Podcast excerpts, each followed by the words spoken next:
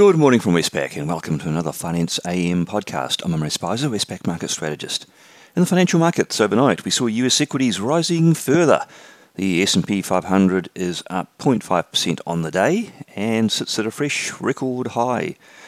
Other asset classes, though, uh, less enthused. Bond yields are little changed overall, and uh, risk-sensitive currencies fell versus the U S dollar. The U S dollar index is up zero point two percent on the day and does sit at a fresh three-month high. Markets expecting a strong payrolls report tonight. The Aussie dollar fell from seventy-five oh eight to seventy-four sixty, making a seven-month low. Kiwi fell from seventy ten to sixty-nine sixty-two, and the Aussie Kiwi cross made a one-month low at one oh seven oh two before rebounding slightly to one oh seven twenty. In interest rates, the U S two-year Treasury yield stuck around zero point two five percent, but the ten-year yield ranged between one point four five and one point four eight percent. No uh, obvious direction there uh, over the last uh, twelve hours or so. Uh, Australian government bonds, though, uh, went to a slightly different beat. Uh, three-year government bond yields fell two basis points to zero point four five percent, and the ten-year yield fell from one point five five to one point five zero percent.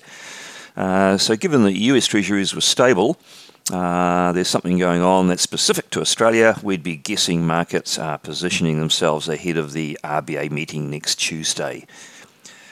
In commodities, uh, Brent crude oil up two percent, but copper down one point two percent, and gold uh, roughly unchanged. Uh, in terms of the economic information out overnight, we got the uh, U S I S M Manufacturing Survey. This is the uh, most important of the many surveys that come out in the U S for manufacturing activity.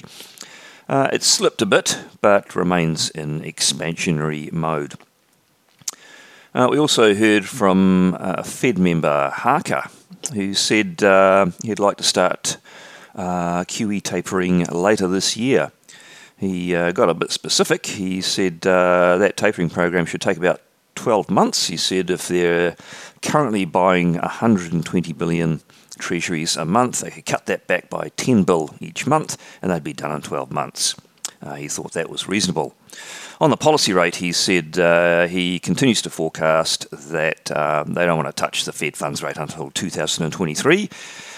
But uh, if he sees inflation not behaving as hoped, Uh, that that is staying within the two percent-ish range, uh, then the Fed should uh, need to act further. Uh, also, we had the Swedish uh, central bank, Riksbank, um, had a policy decision.